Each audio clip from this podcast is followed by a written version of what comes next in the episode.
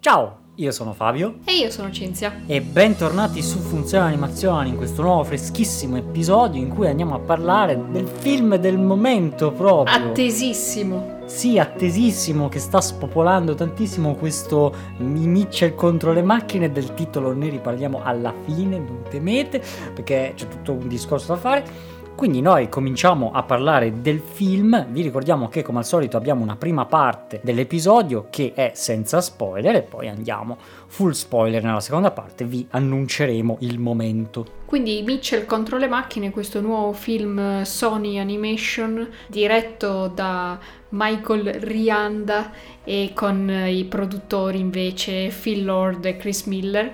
Fior fior di produttori, ecco, Abbastanza. perché sono le menti che hanno dato vita a cosucce come Spider-Verse. Sì, sì, sì. No, ma Sony comunque si sta tirando fuori delle cose interessanti in parallelo con delle cose che sono Trascinate. Sì, ma che sono in egual modo terribili, cioè proprio è, è proporzionale il, il livello. Ci riferiamo a Hotel Transilvania, l'ultimo che era uscito, che era Sì. così così, ecco. Mm, più cosò cosò che così così.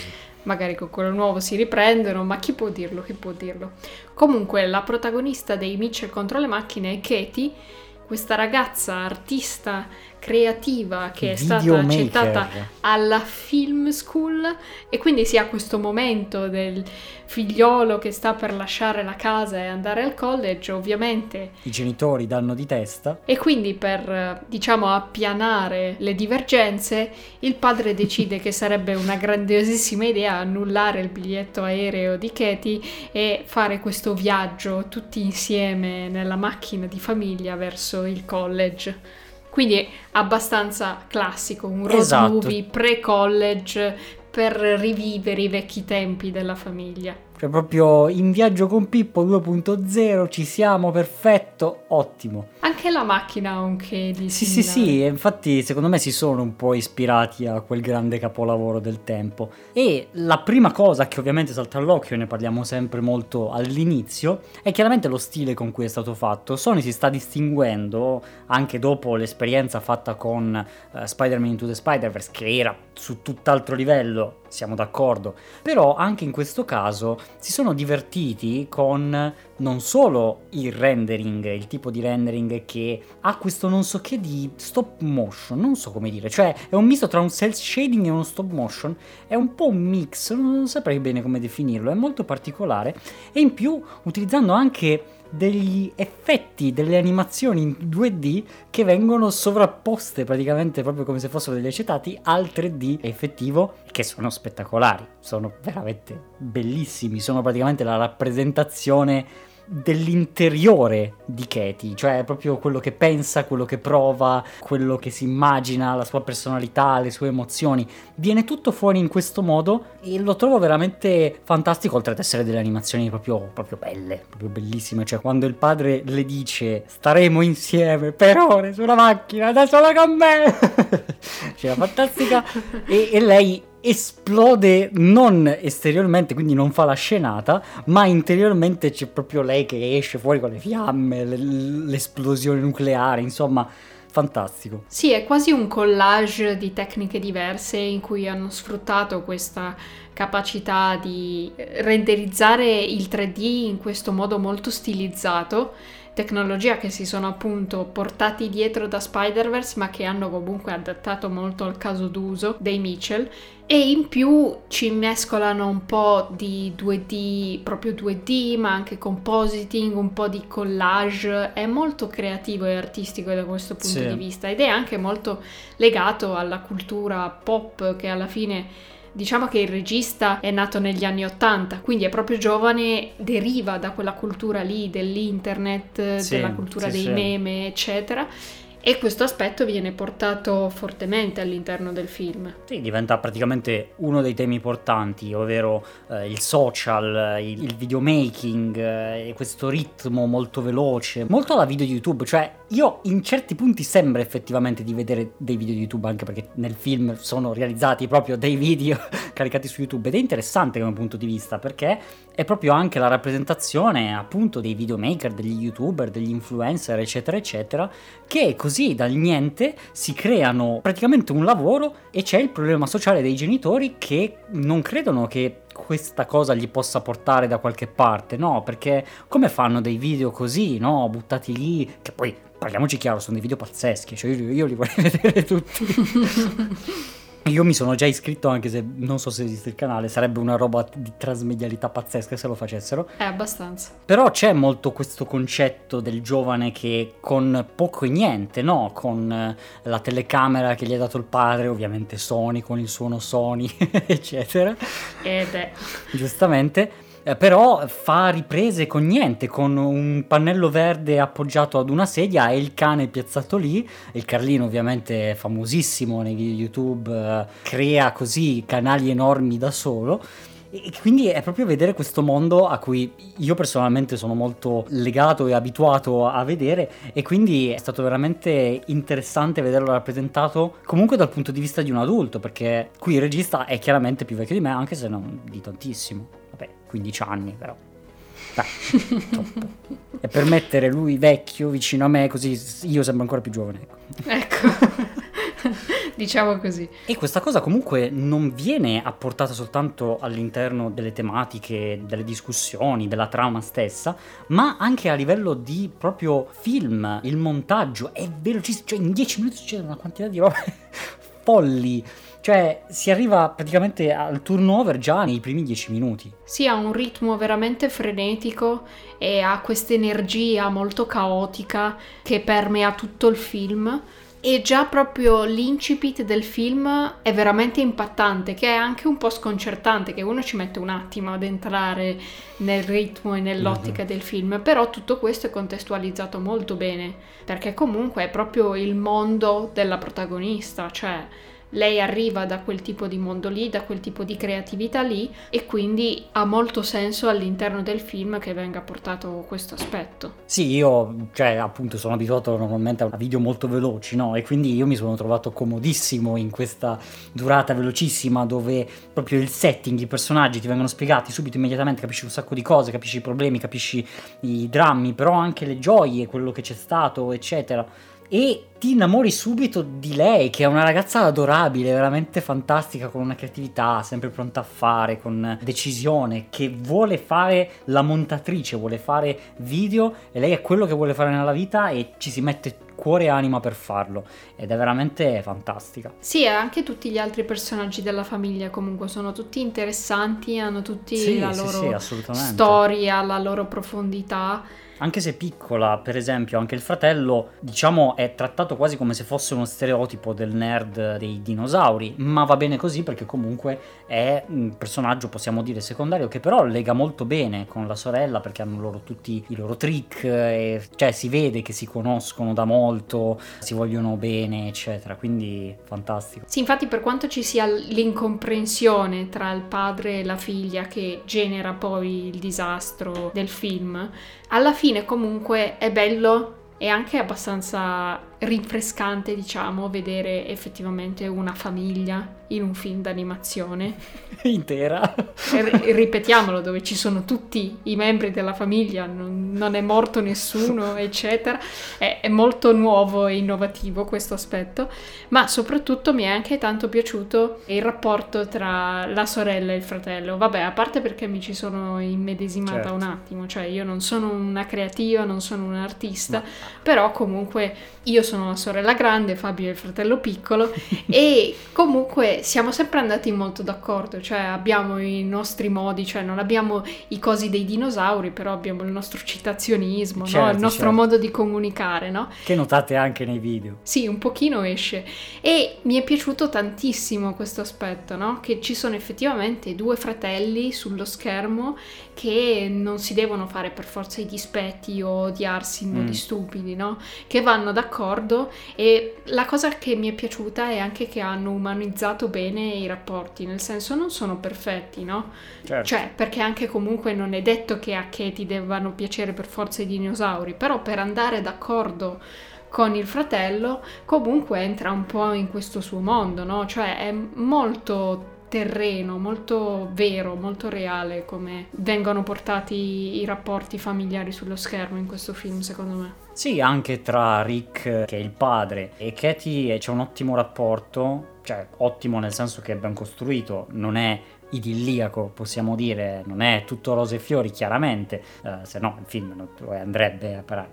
Ed è bella anche la, la, figura del padre, no? Che è, anche se un po' stereotipico, però è un po' l'uomo di casa che aggiusta, che fa, che brega, ha sempre un cacciavite in tasca ed ha un po' questo lato selvaggio a cui piace comunque stare nella natura, fare il campeggio, andare a pesca, che appunto è, diciamo, stereotipo il fatto che venga affibbiato al padre questa cosa.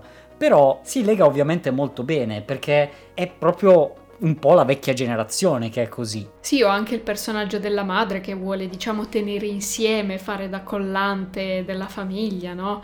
Che dà i suggerimenti su cosa dire al padre o ai figli, no? Ma che più di tutto vuole tenere la famiglia bella esteriormente sui social, fare le foto di famiglia dove vengono bene, avere i like su Instagram, battere i vicini. Anche questo è un po' stereotipico, però è ambientato un po' nel XXI secolo, quindi con l'aggiunta appunto del digitale, dei social, che oltre a doverti fare amici, i vicini, non basta di farti amico il mondo, i social, tutti, e di conseguenza c'è la famiglia di lato, che ovviamente l'erba del vicino è sempre più verde, e quindi sono perfetti, no? questa famiglia incredibile che fa i viaggi, zen, yoga. Tutti vestiti di bianco e sì, puliti. Sì, sì, sì, proprio la famiglia Apple.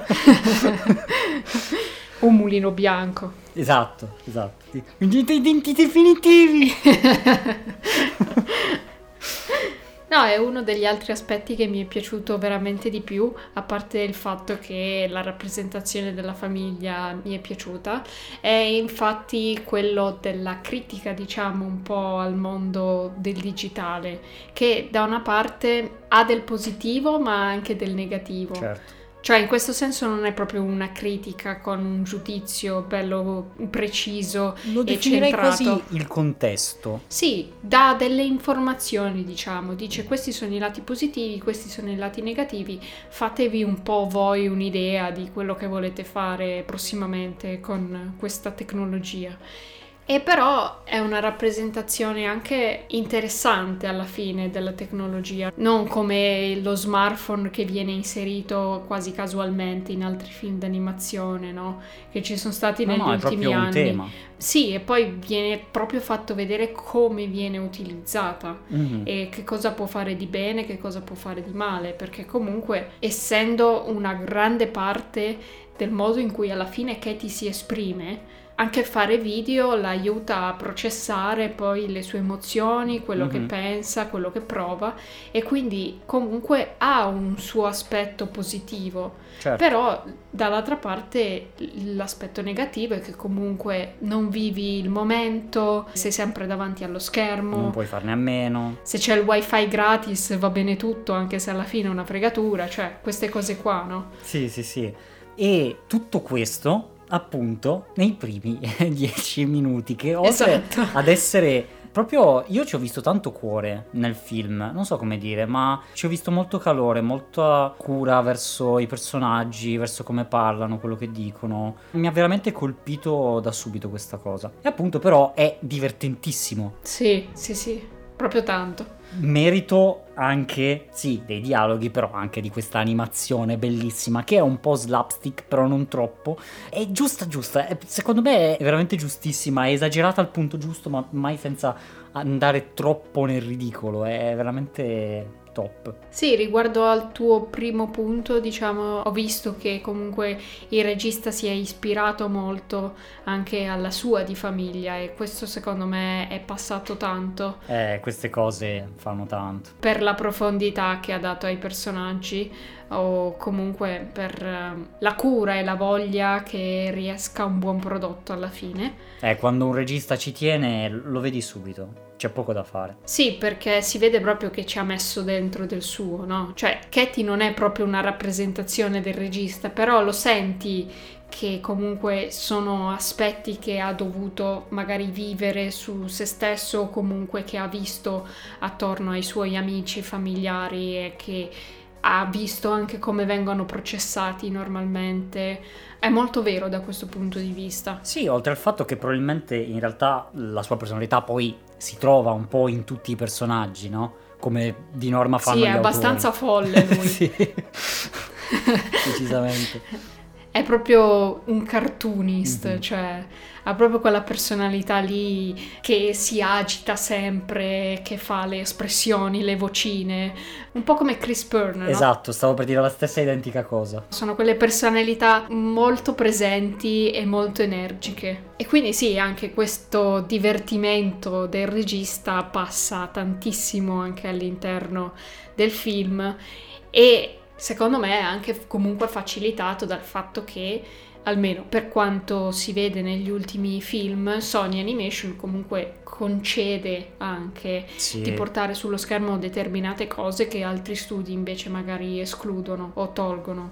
E in questo secondo me c'è anche un po' la guida di Phil Lord e Chris Miller, in quanto lasciare spazio e sfogo a questa creatività e questo divertimento. Sì, assolutamente. Da questi presupposti possono fare tante cose da qui al futuro e ne hanno già fatte di grandi cose. Quindi Sony probabilmente prenderà mano a mano una posizione predominante all'interno dei grandi studios d'animazione, tra cui DreamWorks che sta prendendo un po', Pixar che sta circa risollevando e Disney che invece sta scendendo di nuovo un po'. Insomma, Sony diciamo che ha tanta verve dentro, ha tanto da dire e lo sta dicendo bene, quindi ottimo. Sì, e non hanno paura di innovare o di fare qualcosa di nuovo. No, anzi, è, è quasi una prerogativa per loro. Cioè, diventa quasi una cosa che devono fare perché se no si sentono male, a quanto pare. e tra l'altro, parlando un po' di animazione in generale, vorrei ribadire un po' questo concetto del fatto che l'animazione sta un po' prendendo il posto del cinema quando si parla di fare commedia. No? Questo è un po' una commedia action movie, road movie, c'è dentro un po' di tutto, però principalmente è una commedia. E non lo so, sono solo io, io non vedo una commedia in live action nuova da una vita. Eh, non so, io ho smesso di guardarle perché non mi facevano ridere. Cioè, boh, trovo che siano abbastanza dozzinali e volgari inutilmente le commedie che fanno al giorno d'oggi. Trovo molto più divertente appunto un montaggio come quello che c'è nei Mitchell o comunque le battute, i riferimenti. A parte che è un tipo di comicità che è anche molto visivo, Sì, che quindi sì, sì. nel live action non sarebbe proprio possibile fare. Beh, circa. Vabbè, certo, l'animazione in 2D sopra il live action puoi farla comunque per dire, però l'esagerazione nelle espressioni, E quello no, c'è comunque una parte di comicità che è concessa alla tecnica dell'animazione che il live action in realtà non può fare. Cioè perché comunque la comicità che si può ottenere nel live action deriva principalmente da quanto è bravo l'attore, dai tempi comici giusti e dalle battute. E invece comunque con un medium più visivo come l'animazione si riesce a fare la comicità anche in modi diversi. C'è una comicità molto più alla Richard Williams, ai Looney Tunes, non è praticamente possibile in live action. Allora, diciamo che nel live action eh, il problema è che la sospensione dell'incredulità è molto più bassa, cioè quella soglia lì è molto più bassa perché essendo un live action che tu vedi fotograficamente realistico, se vedi le macchine che volano, si schiantano, fanno robe così, dici sì vabbè scusa ma cosa sto guardando? Perché chiaramente poi diventa tutta CG e dici vabbè ma tanto è tutto finto. Invece l'animazione si parte già con una soglia di realtà che è molto più alta perché infatti non essendo vero di primo acchitto puoi fare veramente molto molto di più. Per quanto riguarda le espressioni, eh, sta agli attori, cioè o hai Jim Carrey oppure determinate cose non le fai. esatto. E quindi era solo una riflessione così a caldo sul fatto che mi fa piacere che l'animazione stia un po' prendendo questa piega di fare commedia, perché comunque cioè, è uno dei generi che tra l'altro è più difficile da fare ed è più difficile da scrivere anche perché ok, è già stato fatto di tutto, però sono soprattutto molto difficili da far funzionare le commedie, quindi tanto di cappello quando anche in animazione comunque riescono. Quindi, ora che siamo arrivati a 10-12 minuti di film,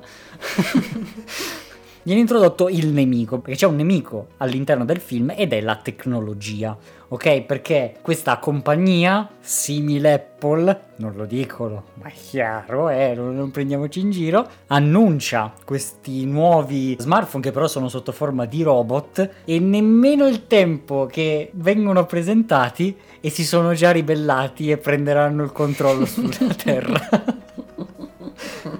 Anche questa cosa mi è piaciuta tantissimo, cioè l'hai già detto nelle pubblicità, l'hai già detto nei trailer, lo sanno già tutti che ci sarà l'apocalisse robot, quindi non perdere tempo a cincischiare lì, a ah, chissà quando succede, chissà... No, fatto, così, uno schiocco di dita e altro che Thanos, vai.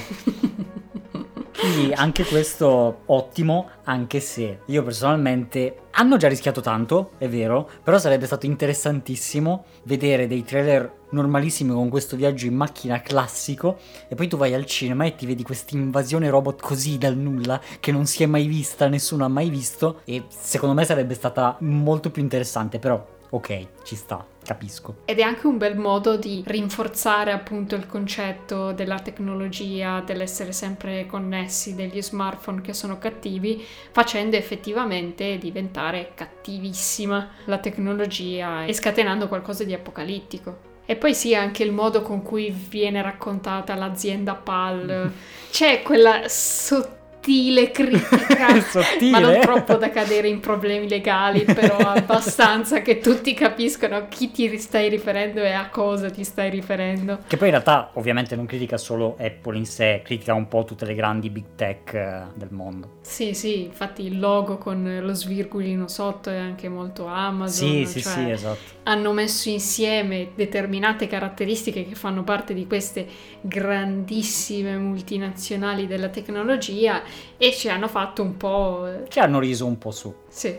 A questo punto mi piacerebbe parlare un po' del production design, quindi eh, del setting, della costruzione degli ambienti, eccetera, che è molto normale, possiamo dire, per quanto riguarda la parte di casa, eccetera, anche se è bellissimo perché tutto, è tutto stortino, sembra tutto fatto a mano, sembra tutto carino, che bello. E vi ricordo che fare una roba del genere in 3D è difficilissimo perché in 3D tutto è perfetto, è lindo, se fai un cubo, quelli sono i punti e quelli ti tieni, quindi bisogna sporcare proprio apposta tutto. E poi si arriva invece alla parte tecnologica della PAL con questi set incredibili, questi colori molto alla Instagram, no? queste sfumature di colore pazzesche, e per poi arrivare alla base, al quartier generale dei robot, che è una roba fenomenale, bellissima e che lì invece è precisissima, geometrica, pulitissima, 3D puro, luce ovunque, superfici piattissime, liscissime, fantastico questo contrasto tra la casa tutta eh, disordinata, tutta storta, tutti gli angolini smussati eccetera e poi invece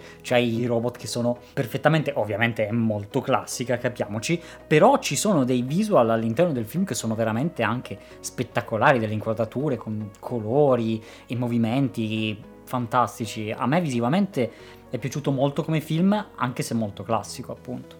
Sì, bisogna dire che la production designer Lindsay Olivares ha fatto davvero un gran lavoro a tenere insieme i due mondi. Eh, a me è piaciuto molto di più quello degli umani, diciamo, perché c'è un eh. po' il mondo degli umani contro quello delle macchine appunto come nel titolo e anche perché comunque se guardate anche solo il feed di Instagram della production designer è molto più il suo stile, questo stile un po' sporco, molto caricaturale, sì, no? Sì. E l'ho trovato molto anche vero, grounded, non so come dire, però molto autentico. Certo, no, quando dicevo classico intendevo principalmente che comunque gli umani risultano caldi e più accoglienti con quei colori, con quella palette, mentre ovviamente i robot sono super geometrici, super puliti e con colori che virano totalmente sul freddo e poi con il classico rosso del male che ti attanaglia. Sì, però in mezzo a tutta la follia visiva, devo dire che ci sono anche certe inquadrature che mi hanno davvero colpito, anche proprio come forme. Sì, sì, sì, assolutamente, no? il layout di alcune scene è molto carino. E un'altra delle grandi menti del film è Guillermo Martinez, che anche lui, vabbè, se lo seguite, è stradivertente, cioè ce l'ha proprio nel sangue di fare degli storyboard divertenti e devo dire che questo suo aspetto si vede anche abbastanza nel film. Ad esempio su YouTube avevo visto un suo video che parlava di come sarebbe lavorare da casa in tempi non proprio convenzionali e vabbè, mi ha fatto morire da ridere in 5 minuti. Ve lo linko in descrizione. Benissimo, io direi che possiamo passare ora alla parte spoiler, vi consigliamo molto molto caldamente di andarvelo a recuperare, lo trovate comodamente su Netflix e noi passiamo a parlare invece del succo, della questione, di quello che c'è in fondo. Quindi pronti? Via con gli spoiler. Allora, il film parte come un road movie, quindi ci sono un sacco di eventi, vanno a destra e a sinistra con sta macchina che robe incredibili le fanno fare, però rimane accesa sempre e comunque e questo lo trovo molto veritiero perché macchine di un tempo restavano accese sempre e comunque. Mi sarebbe piaciuto vedere una contrapposizione, no invece della macchina dell'altra famiglia, dei Posey, che invece è tutta elettronica, tutta Tesla, tutta, tutta automatica, che invece non, perché... non funziona appena le macchine prendono il controllo.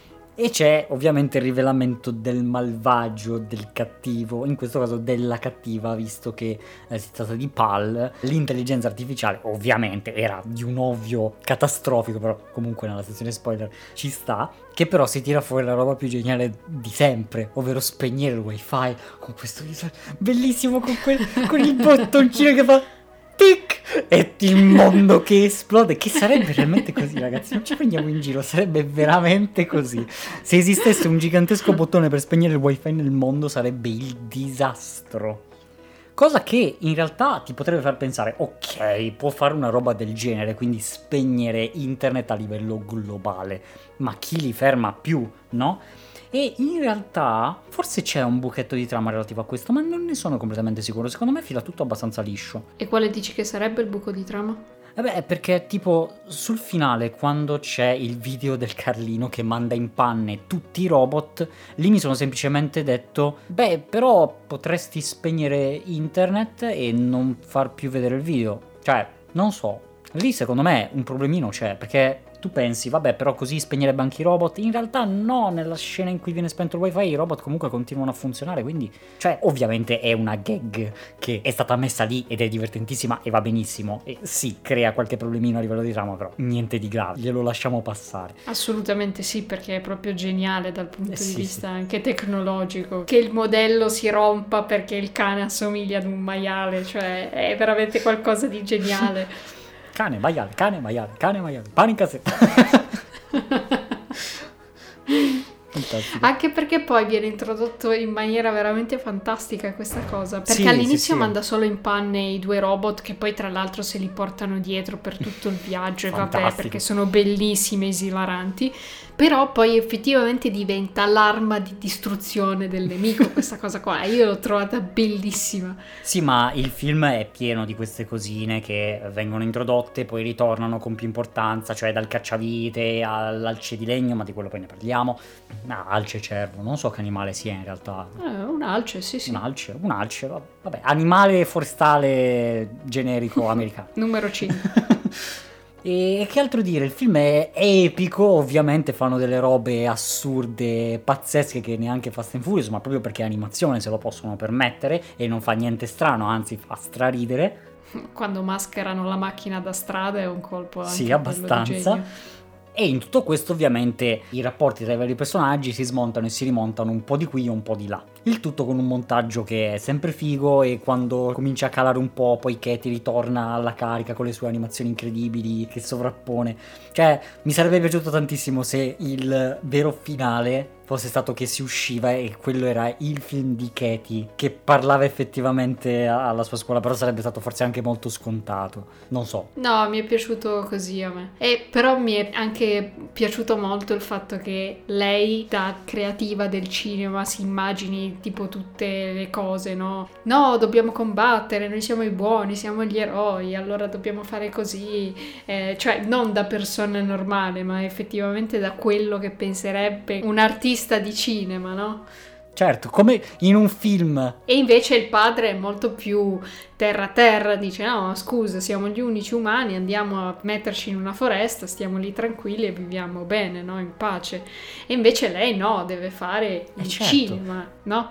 E quindi poi lo porta anche all'interno della sua vita, dei suoi piani. Perché essendo lei eccetera. regista, porta la regia nella sua vita. L'ho trovato molto bello ed è anche secondo me meraviglioso come appunto alla fine a lei fare video, l'abbiamo già detto un po' prima però fa veramente processare le sue emozioni. Non avrebbe sopportato il viaggio nello stesso modo se non avesse processato il viaggio facendo il documentario, no? Sì, certo. E mi piace anche come hanno portato avanti anche la relazione tra lei e il padre attraverso anche appunto i video che faceva, no? Ad esempio alla fine c'è questo video del cane poliziotto che è praticamente una trasposizione di lei e del padre e il padre vero guardando il video si rende conto di com'è la loro relazione in realtà, cioè l'ho trovato molto bello come viene raccontato il loro rapporto. Sì, e, e culmina poi con il confronto finale fra Katie e Pal. E Pal, devo dire che sì, ok, è classico, però è scritto molto bene, nel senso che cosa serve per fare un buon cattivo? Serve una persona, o in questo caso un'intelligenza artificiale,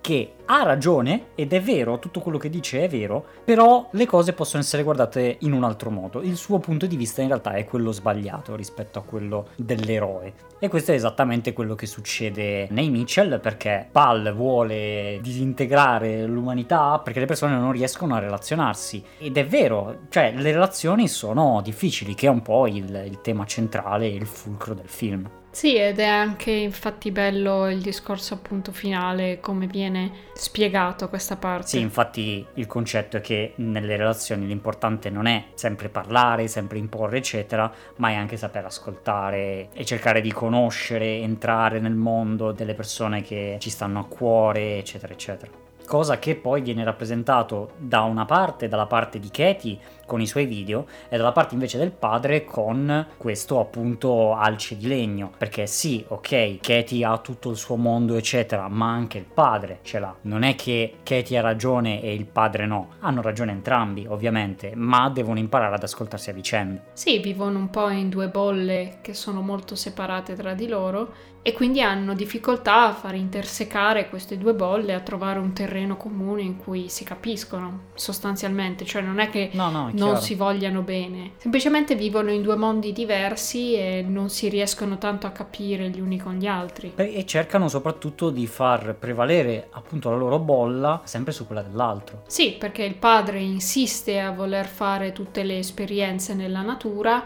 e invece Katie insiste a voler parlare comunque con i suoi amici sui social, che non è necessariamente una cosa cattiva, però semplicemente troppo di uno o dell'altro alla fine non è salutare per nessuno. E comunque ho trovato molto bella anche la backstory del padre sì, e di come viene bella. raccontata, cioè di questo suo sogno di vivere comunque nella natura, si era costruito tutta la casa, voleva fare la vita totalmente separato dal mondo e su come abbia fondamentalmente rinunciato per poter dare una vita in qualche modo migliore ai figli e anche la simbologia che c'è quindi dietro a questo piccolo alce di legno io L'ho che non ti aspetti. veramente meraviglioso, sì. Esatto, esatto, è meraviglioso. Non te lo aspetti, è uno dei migliori momenti del film, insieme al fatto che lui ha abbandonato tutto, però sono sempre quelle cose bellissime da rappresentare, no? Queste azioni agrodolci, no? Perché ovviamente gli fa male, ma appena si gira c'è un'altra cosa bellissima che gli fa dire no, non mi dispiace. Sono veramente le mie cose sempre preferite sono sempre quelle azioni che sì, da una parte fanno male, ma dall'altra è la cosa giusta da fare. Sono sempre belle da vedere. E comunque anche il finale, poi come si separano una volta che Katie arriva al college, è anche molto bello quel sì, momento sì, lì. Sì. Molto classico. Sì, sì, oltre a poi comunque il fatto del padre che vuole entrare in questo mondo tecnologico, manda i biglietti, simio, amico sull'internet, eccetera. Anche quelle reference lì, un momento su tutti è quando il padre cerca di mettere in streaming a tutti il video del cane quello è veramente, secondo me, l'apice di divertimento del film. E soprattutto anche l'ho trovato un momento molto di user experience fortissimo. Cioè proprio di cosa vuol dire prendere una sì. persona che non ha mai toccato un computer in vita sua e metterlo davanti a un'interfaccia come quella di YouTube e vedere cosa ne viene fuori vedere i disastri che succede, il panico che si crea.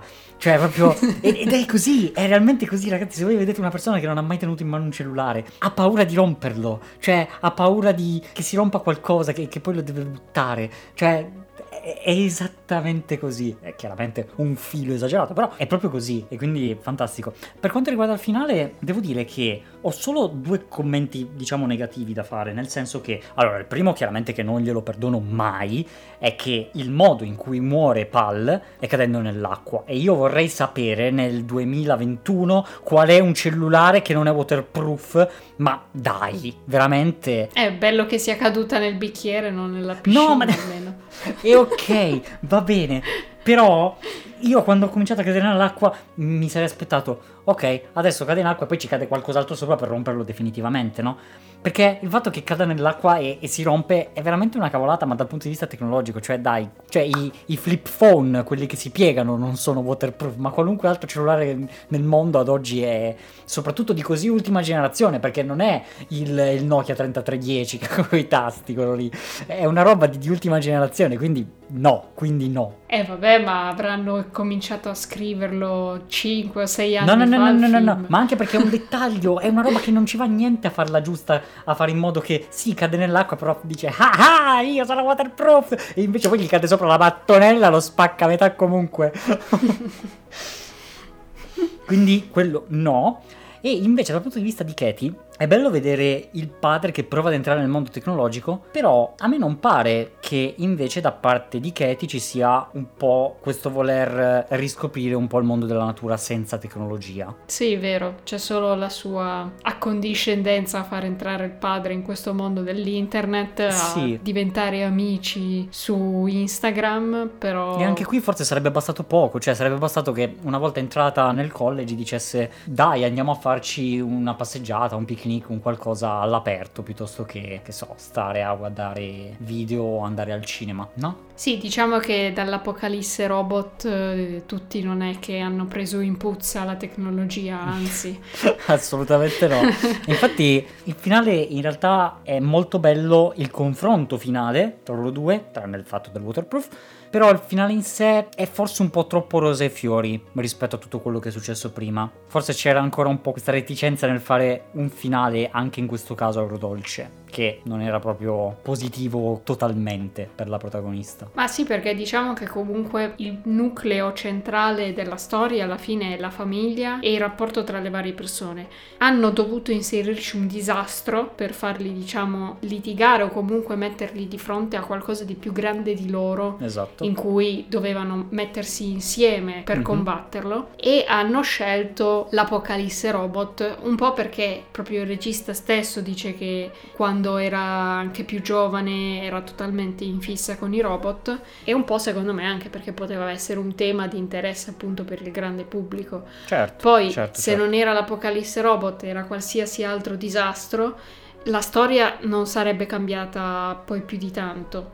Certo è che così gli ha concesso di fare determinate scelte anche più, più divertenti, però appunto sì, forse ci sono degli aspetti riguardo il disastro robot che non sono poi stati portati avanti o comunque risolti. Non ha avuto nessuna conseguenza. O affrontati nella maniera giusta. È un po' solo l'incipit che mette insieme la famiglia, però non è quello poi alla fine il fulcro certo, del certo. film. E infatti viene lasciato abbastanza da parte sul finale. In ogni caso, comunque, è un film molto ben scritto e su questo chiaramente non ci piove. Gli stiamo facendo un po' le pulci, però secondo me ci sta perché comunque il finale è molto importante. E si può fare, ci sono casi di film d'animazione, non dico perché ovviamente sarebbe super spoiler, in cui il finale invece ha conseguenze molto pesanti sul mondo stesso che viene vissuto dai personaggi. Assolutamente sì. E alla fine è interessante comunque anche il personaggio di Mark, questo CEO di PAL. Pensavo stessi per dire del Carlino. Ah, vabbè, il Carlino uno su tutti, poi... Vabbè, è un minion, è una spalla comica. Eh, sì, però un'ottima spalla comica. Anche perché i momenti in cui tipo sorprendono il padre per farlo leccare dal cane, vabbè, bellissimo. Poi il finale, quanto è bello che Katie sembra morta, eccetera, e poi in realtà è solo una scusa per fargli leccare la faccia al padre dal cane. Bellissimo. E comunque stavo dicendo che anche nel personaggio di Mark, il CEO di PAL, che è un personaggio quasi terziario se non di più, Comparsa. quasi, e comunque nel poco tempo che c'è hanno anche, diciamo, analizzato un po' bene, hanno voluto, diciamo, dare un po' lo spunto di riflessione, diciamo, di quello che generano questi grandi inventori di start-up tecnologiche incredibili che cambiano poi alla fine la vita delle persone. Sì, sì, sì. È interessante lì insieme a tutto il discorso di, vabbè, chiamarla critica sociale, satira sociale. Sì, perché non è che prende posizione o fa una critica Mm. molto aggressiva, però comunque dà degli spunti di riflessione. Parlando di un punto che io non mi capacito del perché, questo film una volta si chiamava Super Connessi, Connected. Io non capisco perché hanno cambiato il nome in sto orribile I Mitchell e le macchine, perché anche in inglese si chiama così, si chiama I Mitchell, The Mitchell and the Machines, una roba del genere. Cioè, ma perché? Era perfetto super connessi anche come significato all'interno della famiglia che la connessione non è solo quella digitale ma è anche quella umana. Cioè era fantastico significati con tutto il possibile. E no chiamiamolo come i Mitchell e le macchine. Ma scusa ma perché? E hanno voluto mettere un po' di più l'accento sul fatto che è questa famiglia sgangherata che parte per questa guerra contro questi robot e non so, da un certo punto di vista rappresenta anche un po' bene il conflitto tra i due mondi, però comunque sì, anche il vecchio titolo era carino. E non so, penso siano questioni di remarketing, eccetera, anche perché comunque il film ha subito un sacco di ritardi alla fine, cioè il primo teaser l'abbiamo visto più di un anno fa, una cosa del genere, e ha avuto una storia abbastanza tribolata. Sì però dai era meglio questo è banale vabbè che tanto poi è, è un po' inutile pensarsi uno scenario di questo tipo dove è uno smartphone ma nella forma di un robot perché che te ne fai cioè scusa nel senso ehm, Eh, quando lo smartphone farà il caffè. Sì, ma hai la macchinetta del caffè robotica. Mettere tutto insieme in un grande robot non... eh, Infatti hai la lavatrice robot, hai la macchinetta del caffè robot, hai l'aspirapolvere robot. Però questa cosa di avere la persona che ti cammina in casa... È il sogno. non so se ci arriveremo mai. Mi sembra... Ma mi sembra inutile, inutilmente costoso realizzare una cosa che si tiene in piedi su due gambe. Cioè... Hanno fatto il cane perché con quattro gambe è molto più facile, però... Boh... Comunque anche la scena degli elettrodomestici nel centro commerciale. Dove lì perché è tutto connesso, no? Fa tutto parte di una grande famiglia, c'è questo chip dovunque che controlla tutto e quindi anche lì sempre critica sul fatto che dove vai vai, c'è Google, eccetera. Eh, esatto. Che sì sì, non sono monopoli, però alla fine. Vabbè, lasciamo questi discorsi nei commenti se vi va Ecco, di, ecco. eh, di parlarne assolutamente. Noi qui direi che abbiamo sviscerato questo film in lungo, in largo, in stretto e in largo. E largo l'avevo già detto, però vabbè.